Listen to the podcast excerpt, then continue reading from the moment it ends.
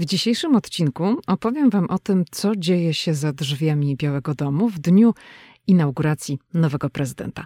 Ten temat nie jest oczywiście przypadkowy. Jak wiadomo, Amerykanie wybrali nowego prezydenta, jest nim Joe Biden i dziś będę mówiła w podcaście o przekazywaniu władzy i przeprowadzkach, bo jeden prezydent się wyprowadza, a kolejny się wprowadza. Zgodnie z tradycją, kończący kadencję prezydent USA udaje się wspólnie z prezydentem elektem na Capitol, na którym następuje zaprzysiężenie. Znacie ten obrazek zapewne z telewizji i z internetu. Lecz gdy tylko odjeżdżają limuzyny z prezydentami, pierwszymi damami, gośćmi, w Białym Domu zaczyna się prawdziwa rewolucja. Ta rewolucja trwa od 5 do 6 godzin i o tej rewolucji w dużej mierze dziś sobie porozmawiamy. Ale nie tylko. Hej, tu Lidia Krawczuk, dziewczyna ze Szczecina, która wylądowała w Waszyngtonie. Ameryka mnie fascynuje, żyję w niej od ponad dekady i cały czas ją odkrywam. Podróż do Stanów Zjednoczonych była zawsze moim marzeniem. Nie sądziłam jednak, że w Ameryce kiedyś zamieszkam. Jeśli Ciebie, tak jak mnie, ciekawią Stany i chcesz wiedzieć o nich więcej, to jesteś we właściwym miejscu. Opowiadam tu o Ameryce, o życiu w Stanach i o tym wszystkim, co odkrywam podczas mojej amerykańskiej przygody. Zapraszam na podcast Ameryka i ja.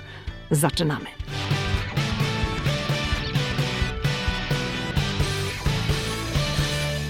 Dzień dobry, hello, to 68. odcinek podcastu Ameryka i ja. Ja się nazywam Lidia Krawczuk, jak już słyszeliście. Możecie mnie usłyszeć na antenie radia RMF Classic. Możecie czytać moje posty na blogu Ameryka i ja. Śledzić mnie na Instagramie, bo tam jestem bardzo aktywna. Napisałam też książkę Ameryka i my razem z mężem, również dziennikarzem. No i oczywiście spotykamy się tutaj co wtorek w podcaście. Bardzo dziękuję za nowe recenzje w Apple Podcast. Cieszę się, że doceniacie fakt, iż podcasty są merytoryczne, że są dobrze przygotowane i że to widzicie, że to dostrzegacie, zauważacie, że wkładam w nie dużo pracy. Dzięki temu, że mieszkam tu w Waszyngtonie ponad dekadę, ale przede wszystkim dlatego, że Stany naprawdę mnie pasjonują, a Biały Dom i wszystko to, co jest z nim związane, jest moim ulubionym tematem. Ten temat mnie wręcz pasjonuje, nie będę tego ukrywała. Mogę się z Wami dzielić wiedzą i przygotowanie takiego odcinka jak ten dzisiejszy jest dla mnie po prostu przyjemnością, bo ja ten temat bardzo lubię. Jesteśmy świeżo po wyborach. Wygrał je Joe Biden. Taki jest fakt. I w styczniu 2021 roku w Stanach Zjednoczonych nastąpi zmiana władzy. Zgodnie z ustawą dotyczącą zmiany władzy z 2015 roku, to jest ustawa, która zastąpiła prawo uchwalone w 1963 roku, prezydent Stanów Zjednoczonych musi na 6 miesięcy przed wyborami prezydenckimi ustanowić specjalną radę, agencję do spraw transformacji, po to, aby ułatwić efektywne przekazywanie władzy swojemu następcy. Czy mu się to podoba, czy mu się nie podoba. Musi to zrobić. I od tego momentu, czyli to są okolice maja, rozpoczyna się ścieżka, gdzie wykonywane są kolejne ruchy, dochodzą kolejne agencje, komisje, które muszą wypełniać swoje zadania, do których są zobowiązane prawnie, tak by zmiana władzy w USA nastąpiła bez problemu. I robi to się także wówczas, gdy urzędujący prezydent ubiega się o reelekcję. No bo zawsze może przecież przegrać, prawda?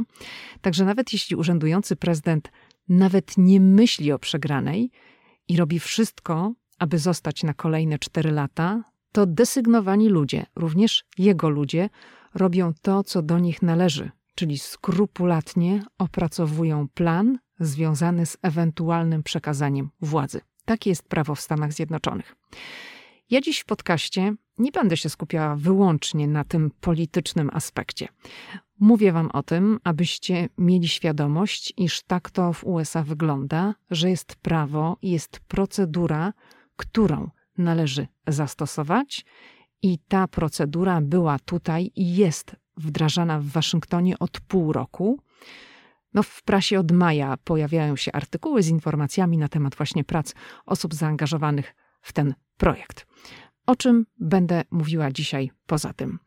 Między innymi o tym, co dzieje się za drzwiami Białego Domu w czasie, gdy nowy prezydent składa przysięgę na Kapitolu. Ale okej. Zacznijmy może od takiego bardzo krótkiego, historycznego wstępu. Warto o tym powiedzieć i to jest ciekawe.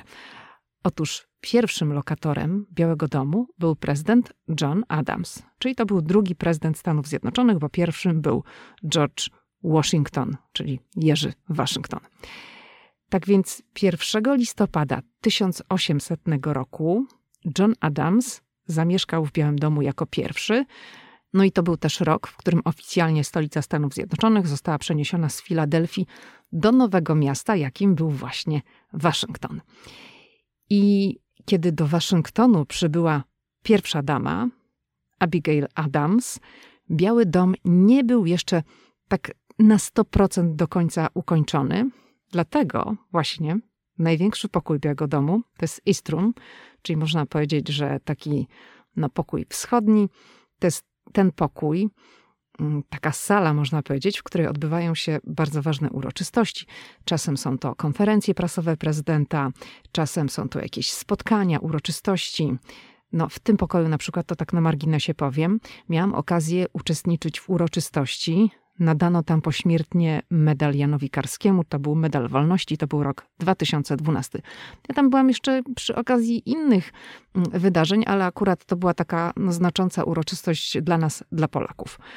Tam też właśnie na przykład w East Room, o tym pisałam w książce Ameryka i my, szerzej tam o tym pisałam, była uroczystość z udziałem 3 żyjących wówczas prezydentów, Baracka Obamy i obu Bushów. Bush senior, czyli George H. W. Bush, jeszcze wówczas żył i odsłaniano wtedy portrety Laury Bush i George'a W. Busha. I to była jedna z najbardziej takich, powiedziałabym, nie chcę mówić zabawnych, ale takich uroczystości, które zapadają w pamięć, dlatego że tam było bardzo wesoło, było mnóstwo żartów, było mnóstwo śmiechu. Naprawdę było bardzo fajnie, tak mówiąc w najprostszy z możliwych sposobów. Ale wracając do Abigail Adams. Otóż ówczesna pierwsza dama wykorzystywała East Room do suszenia prania. Takie ten pokój miał wówczas przeznaczenie. Dziś to jest pokój, w którym odbywają się wielkie uroczystości, ważne, a wtedy suszyło się tam pranie. I w sumie tak sobie teraz myślę, jak wam opowiadam o tym, że jak się zwiedza Biały Dom, teraz jesteśmy w czasie pandemii, to zwiedzanie Białego Domu jest niemożliwe, ale normalnie przecież Biały Dom można zwiedzać, to jak się tam przyjdzie i się go zwiedza, bo ja byłam również kiedyś na takiej wycieczce po Białym Domu, turystycznej stricte, żeby zobaczyć właśnie jak ona wygląda. I jak się wtedy zwiedza turystycznie, to ten pokój East Room jest pusty. To jest wielki, pusty pokój z pięknymi, okazałymi żyrandolami kryształowymi, z lustrami na ścianach, z draperiami w kolorze złota w oknach. I oczywiście są tam portrety George'a Washingtona i Marty Washington, czyli pierwszego prezydenta Stanów Zjednoczonych i pierwszej damy, którzy w Białym Domu nie mieszkali, bo Waszyngton podjął decyzję o jego budowie, ale zanim ukończono budowę Białego Domu, to już było w czasie, za czasów prezydenta Johna Adamsa i właśnie Adams był pierwszym prezydentem Stanów Zjednoczonych, który zamieszkał w Białym Domu. Ale Adamsowie nie mieszkali długo w Białym Domu, bo wkrótce Adams przegrał wybory z Thomasem Jeffersonem i w 1801 roku zamieszkał w nim Jefferson. I ciekawe jest to, że Adams nie pojawił się na ceremonii zaprzysiężenia swojego następcy. Jefferson był jego rywalem, to był jego dawny przyjaciel. I po prostu nie wziął udziału w tej uroczystości, nie pogodził się z porażką. Jefferson też nie zamieszkał od razu w Białym Domu. Z tych przekazów historycznych wynika, że gdzieś tam po 2 tygodniach się wprowadził, dlatego że w tym czasie na polecenie Jeffersona robiono jeszcze jego taki własny remont, jakieś tam jego własne przeróbki, to co on tam chciał, żeby zmieniono. Ale to było wszystko ponad 200 lat temu. Dzisiaj, w czasach współczesnych, przeprowadzka to jest operacja zaplanowana bardzo skrupulatnie, punkt po punkcie. I wszystko odbywa się w ciągu 5-6 kluczowych godzin w dniu zaprzysiężenia, czyli 20 stycznia. Jeden prezydent się wyprowadza, w tym samym czasie wprowadza się drugi. To znaczy wiadomo, oni nie robią tego osobiście, robią to za nich odpowiedni ludzie desygnowani do tego zadania, ale to się wszystko odbywa w tym samym czasie. I to, o czym powiem wam za chwilę, będzie w oparciu o to, czego ja sama dowiedziałam się na przestrzeni tych lat spędzonych w Waszyngtonie, na podstawie materiałów prasowych, książek, ale też wywiadów, jakich słuchałam. I na przykład tu mogę powiedzieć, że świetnym źródłem jest tutaj Anita McBride. To jest kobieta, która pracowała dla 3 administracji, dla 3 prezydentów, Ronalda Reagana, George'a H. W. Busha i George'a Busha, i obserwowała to wszystko z bliska. No można powiedzieć, ona wie, co się dzieje wtedy, co się działo wówczas za zamkniętymi drzwiami, gdy następowała zmiana. I po angielsku używa się względem właśnie tego wszystkiego takiego określenia transition. I ono się odnosi i do zmiany władzy, i do samej przeprowadzki w dniu zaprzysiężenia nowego prezydenta Stanów Zjednoczonych. Zatem co się dzieje w Białym Domu w dzień zaprzysiężenia? Zacznijmy od tego, że zgodnie z tradycją odchodzący prezydent i pierwsza dama witają w Białym Domu prezydenta-elekta oraz nową pierwszą damę. Prezydent-elekt wraz z żoną spędzają noc poprzedzającą zaprzysiężenie w Blair House. Czym jest Blair House? Blair House to jest budynek, tak naprawdę właściwie niemal vis-a-vis Białego Domu. Ten budynek należy do Białego Domu i zatrzymują się w nim dygnitarze odwiedzający Waszyngton i spotykający się z prezydentem USA. Także dygnitarze, którzy przylatują do Waszyngtonu na spotkanie z prezydentem Stanów Zjednoczonych, oni nie śpią w hotelach, oni śpią w Blair House. I oczywiście nie zawsze tak było, że goście prezydenta, oficjele zagraniczni zatrzymywali się właśnie w Blair House. Na początku był to Biały Dom, ale to są bardzo już dawne dzieje. Ta sama tradycja zatrzymywania się prezydenta-elekta na dzień przed zaprzysiężeniem w Blair House ma ponad 40 lat. Zapoczątkowano ją w czasach prezydenta Jimmy'ego Cartera. I to jest też taka dobra okazja dla nowego prezydenta Stanów Zjednoczonych, dla tego prezydenta-elekta, żeby przekonać się na własnej skórze, jak to jest być gościem w Blair House, ponieważ, no tak jak mówiłam, goście prezydenta zagraniczni, przywódcy, dygnitarze zatrzymują się właśnie w Blair House, także prezydent-elekt ma okazję zobaczyć, jak to wszystko wygląda, jaki jest serwis, jakie są możliwości i tak dalej. I tego budynku, Blair House, w przeciwieństwie do Białego Domu nie można zwiedzać. Ja miałam okazję być, powiedzmy, na terenie Blair House, ale to była jedna sala. To było przy okazji wizyty prezydenta Bronisława Komorowskiego w Waszyngtonie i wówczas właśnie na terenie Blair House w jednej z sal, ale to było boczne wejście, to nie było to główne wejście, którym wchodzą właśnie dygnitarze przyjeżdżający do Blair House. W tej jednej z sal była konferencja prasowa. Tak muszę powiedzieć, że tak naprawdę Blair House to jest temat na osobny odcinek, ale myślę, że mogę na marginesie wspomnieć, że Blair House tak naprawdę jest kompleksem 5 budynków, które ze sobą połączono. Tam jest w sumie w obecnej chwili ponad 100 pomieszczeń. I w projekt tej przebudowy bardzo zaangażowała się była pierwsza dama Nancy Reagan. To było w latach 80. Kongres przyznał wtedy pieniądze na przebudowę. To było ileś tam milionów dolarów. I teraz, jak się mawia, to w Blair House jest jak w 5-gwiazdkowym hotelu. Dobrze. Zgodnie z tradycją prezydent-elekt wraz z rodziną tę noc poprzedzającą zaprzysiężenie spędza w Blair House, o którym mówiłam przed chwilą. Pierwsza rzecz, jaką robi rano po śniadaniu, to udaje się z rodziną do kościoła. Ten kościół St. John's, czyli kościół Świętego Jana, znajduje się bardzo blisko przy Lafayette Park. Lafayette Park to jest taki park, który jest przy Białym Domu. To myślę, że to już widzicie, jak to wszystko jest blisko siebie położone. Blair House, Biały Dom, i kościół Świętego Jana. I w tym kościele odbywa się nabożeństwo, w którym zgodnie z tradycją prezydent-elekt uczestniczy. Ten kościół to w sumie myślę, że na pewno możecie kojarzyć również z ostatnich wydarzeń, ponieważ w rejonie tego kościoła koncentrowały się protesty w ramach ruchu Black Lives Matter w Waszyngtonie. Ten kościół ma taką żółtą elewację i I to właśnie też przed tym kościołem był taki jeden moment w czasie protestów, gdzie tam stanął Donald Trump razem z Biblią w ręku. Nic wtedy nie mówił, ale no po prostu można było mu zrobić zdjęcie. Znaczy, no, robiono mu zdjęcia i było dużo tych zdjęć potem w internecie, w mediach, wszędzie, gdzie Donald Trump pozował z Biblią. Okej, co się dzieje po mszy? Po mszy jest bardzo króciutka przejażdżka prezydenta elekta wraz z pierwszą damą. Oni podjeżdżają pod Biały Dom.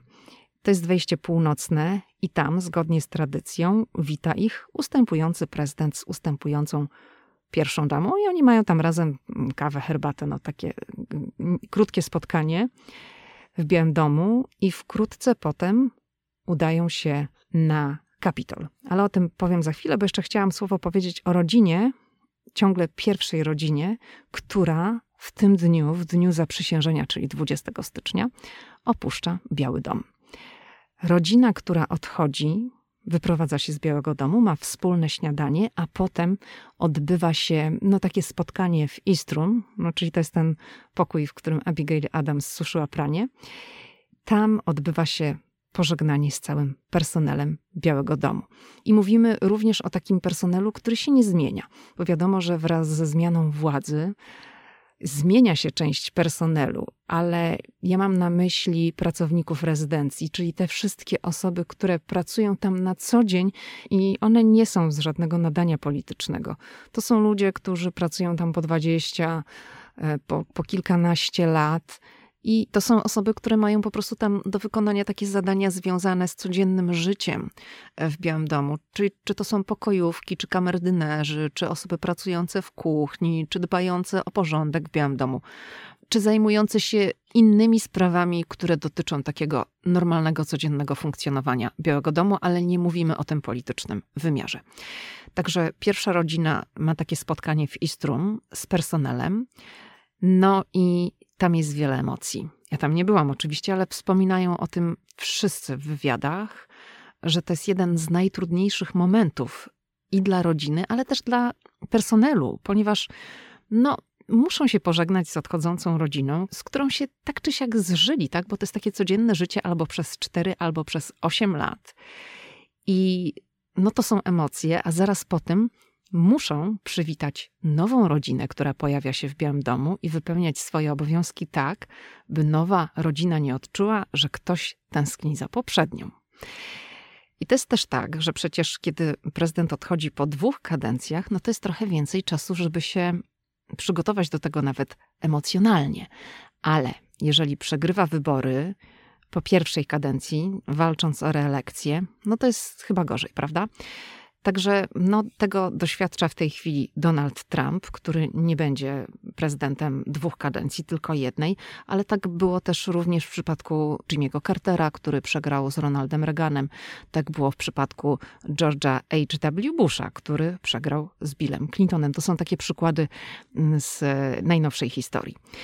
Także jest pożegnanie, jest dużo łez, tak mówią wszyscy, którzy brali udział w takich spotkaniach. A potem to jest tak, jak w tego typu sytuacjach, tak? Ktoś przychodzi i mówi, panie prezydencie, musimy jechać na Capitol. I wówczas ustępujący prezydent i pierwsza dama wychodzą z Białego Domu i już do niego nie wracają. Po zaprzysiężeniu na Capitolu wsiadają do helikoptera, który stoi przed Capitolem, czyli Marine One. Śmigłowiec transportuje ich do pobliskiej bazy Andrews, a stamtąd ostatni raz na pokładzie Air Force One, to znaczy technicznie ten śmigłowiec nie nazywa się Marine One i samolot nie nazywa się Air Force One, bo tak nazywa się maszyny, na pokładzie których znajduje się urzędujący prezydent Stanów Zjednoczonych. Zatem były prezydent wraz z byłą pierwszą damą są transportowani śmigłowcem i samolotem, którego normalnie używa prezydent Stanów Zjednoczonych i to jest dla nich ten przywilej po raz ostatni, kiedy właśnie są transportowani z Waszyngtonu. Lecą tam, gdzie będą mieszkać albo gdzie zamierzają spędzać swój najbliższy czas. Także oni już w tym momencie po prostu żegnają się z Waszyngtonem.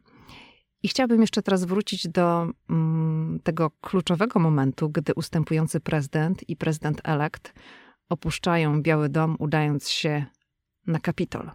Co się dzieje wówczas w Białym Domu? No bo to jest to, o czym mam dzisiaj między innymi mówić. W Białym Domu zaczyna tykać zegar. Wszystkie ręce na pokład. Wszystkie.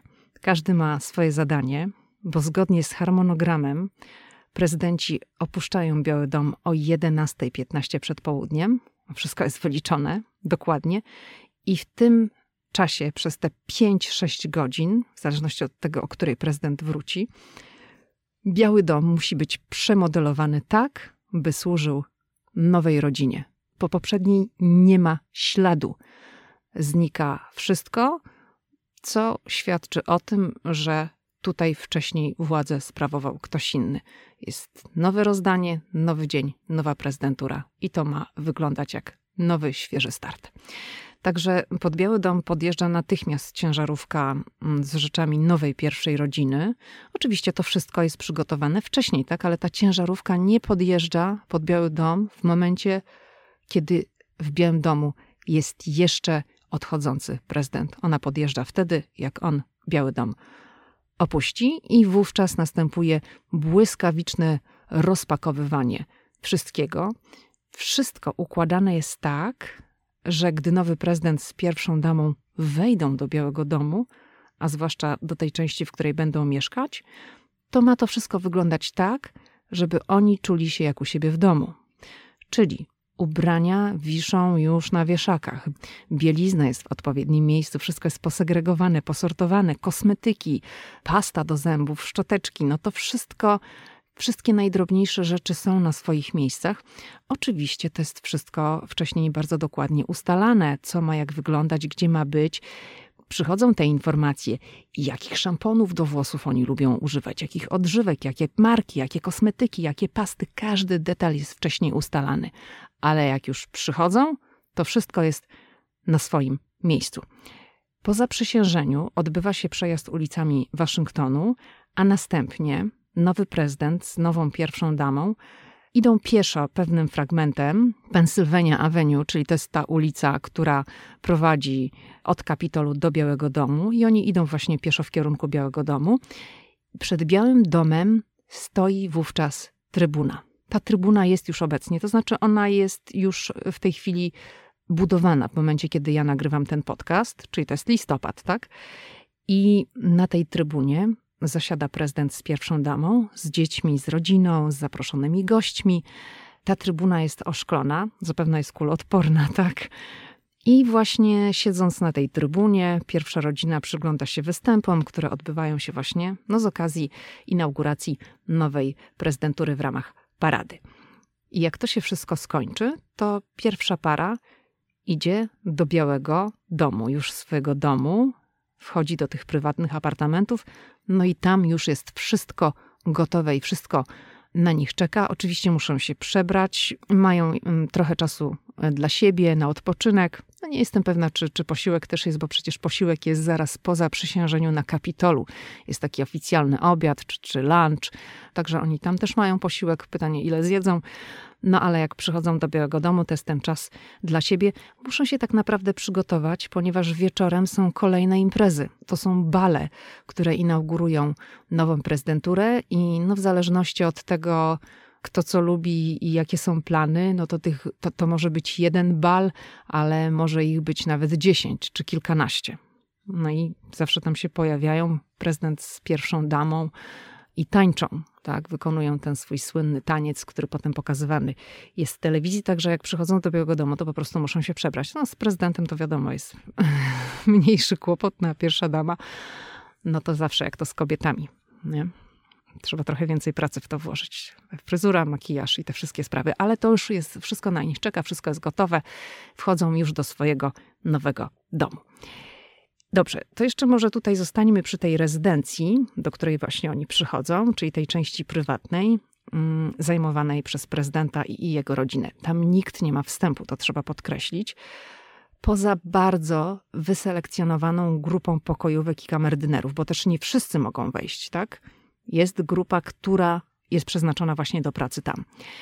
I tak poza tą niewielką grupą to tam nikt nie wchodzi, chyba że pierwsza dama albo prezydent zaproszą, tak? Bo to tak jak my zapraszamy ludzi do swojego domu. To jest ich dom i oni też tam sobie zapraszają. Co tam jest? Skąd meble i skąd jest wyposażenie? Biały Dom posiada bardzo dużą własną kolekcję mebli, które są przechowywane w magazynach i z których może sobie właśnie wybierać nowa rodzina.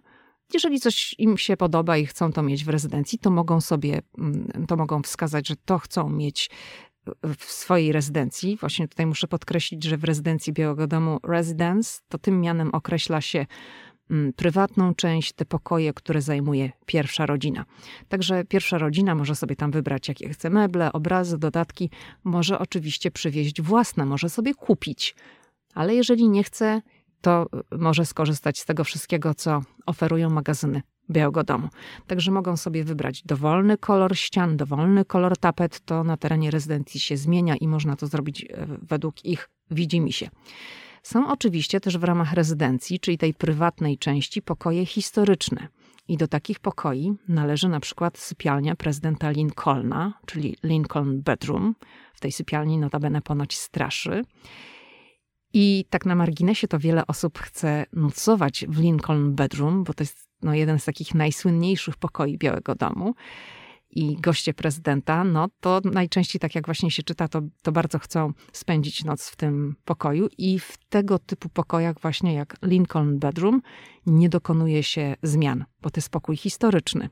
Takim pokojem jest też Queen's Bedroom, czyli sypialnia królowej. Tam spało wiele królowych w tym pokoju, stąd nazwa. Także takiego pokoju też się nie zmienia. Oczywiście co jakiś czas te pokoje są odświeżane, czyli tam się coś maluje, robi się jakieś takie drobne naprawy, jeżeli coś, nie wiem, tynk się sypie, cokolwiek, ale to odświeżenie to nie jest przemeblowywanie i zmiana tego pokoju, prawda? To jest tylko takie pilnowanie, żeby tam się nic nie działo, to nie jest żadna totalna zmiana. I tu muszę powiedzieć, że nikt tak naprawdę nie wie, jak wyglądają wnętrza rezydencji, jeżeli pierwsza rodzina ich nie pokaże. Jak wyglądają obecnie wnętrza rezydencji, to tego myślę, że nie wiadomo. Dlatego, że ja nie przypominam sobie żadnych prywatnych zdjęć z czasów prezydentury Donalda Trumpa i z czasów, gdy mieszka tam Melania Trump. Oni nie pokazują, jak mieszkają. Obamowie też nie pokazywali. Ale zrobili to po opuszczeniu Białego Domu. To znaczy już tak pod koniec, już jak było wiadomo, że się wyprowadzają na stałe. Najpierw ukazały się zdjęcia tej prywatnej części, którą zajmowali w jednym z magazynów wnętrzarskich, ale też dosłownie teraz, we wrześniu 2020 roku, ukazała się na amerykańskim rynku książka Michaela S. Smitha. W zasadzie to jest album, który jest bardzo bogato ilustrowany zdjęciami. Autor jest dekoratorem wnętrz i to on odpowiadał za wystrój rezydencji za czasów Obamów.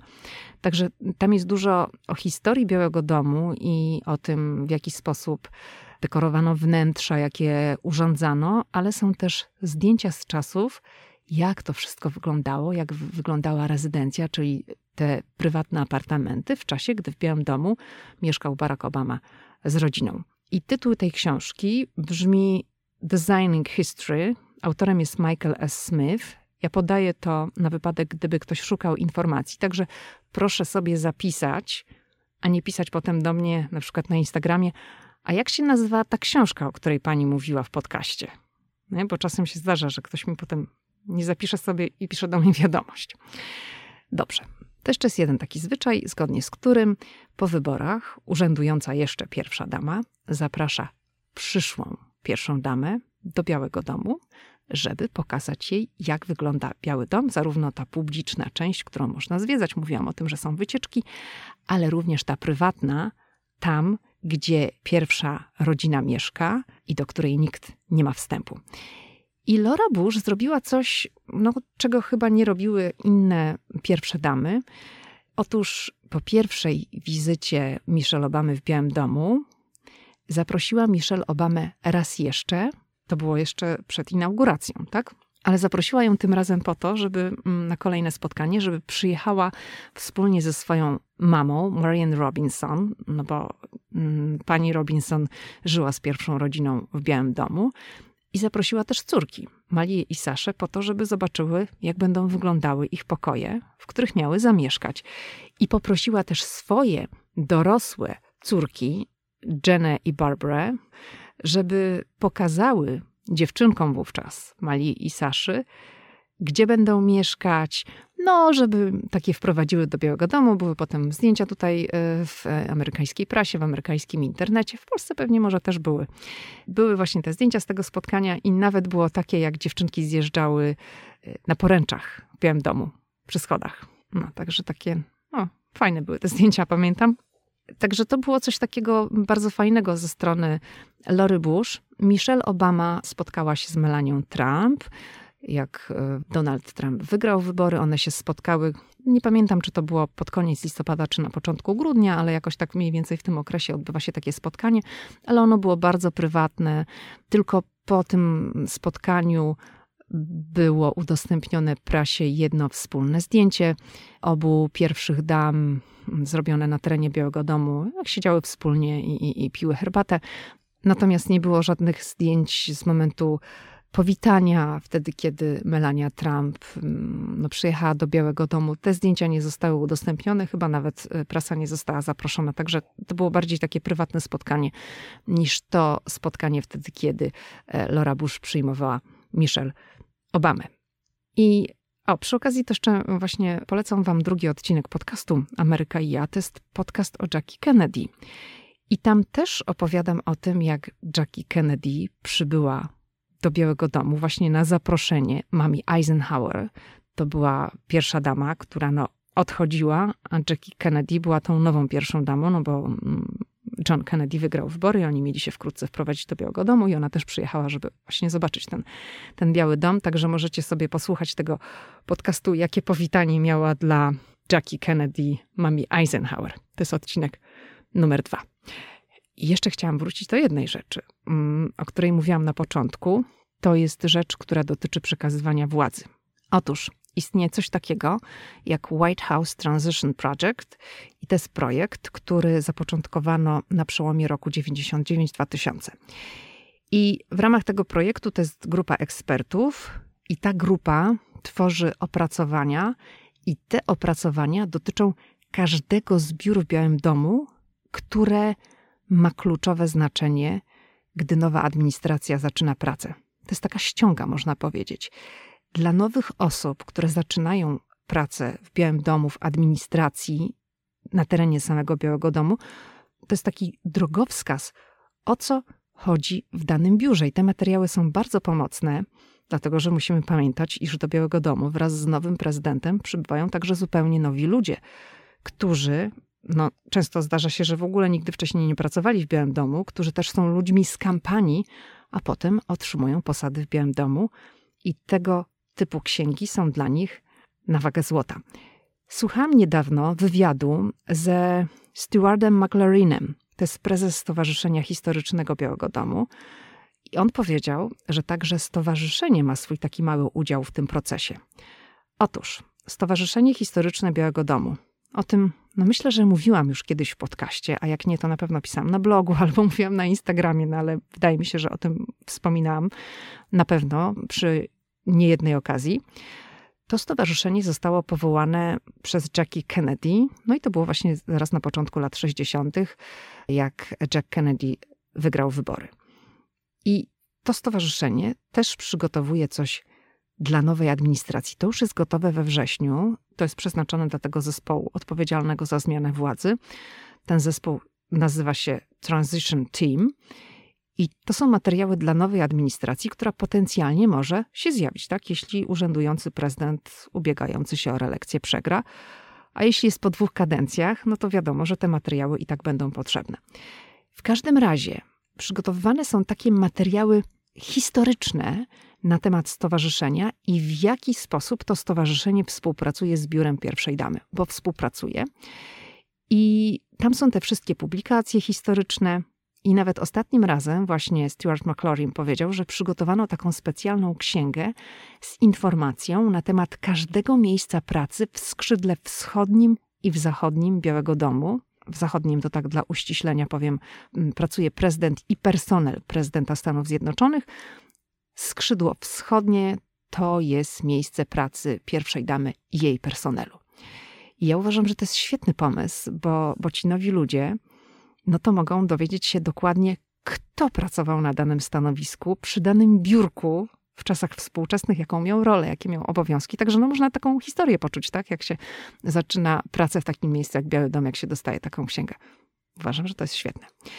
I muszę jeszcze powiedzieć, że przeglądając różne materiały, znalazłam na stronie Washington Post, w internecie na stronie dziennika Washington Post, grafiki skrzydła zachodniego Białego Domu z zaznaczonym gabinetem owalnym oraz wszystkimi innymi pokojami, biurami.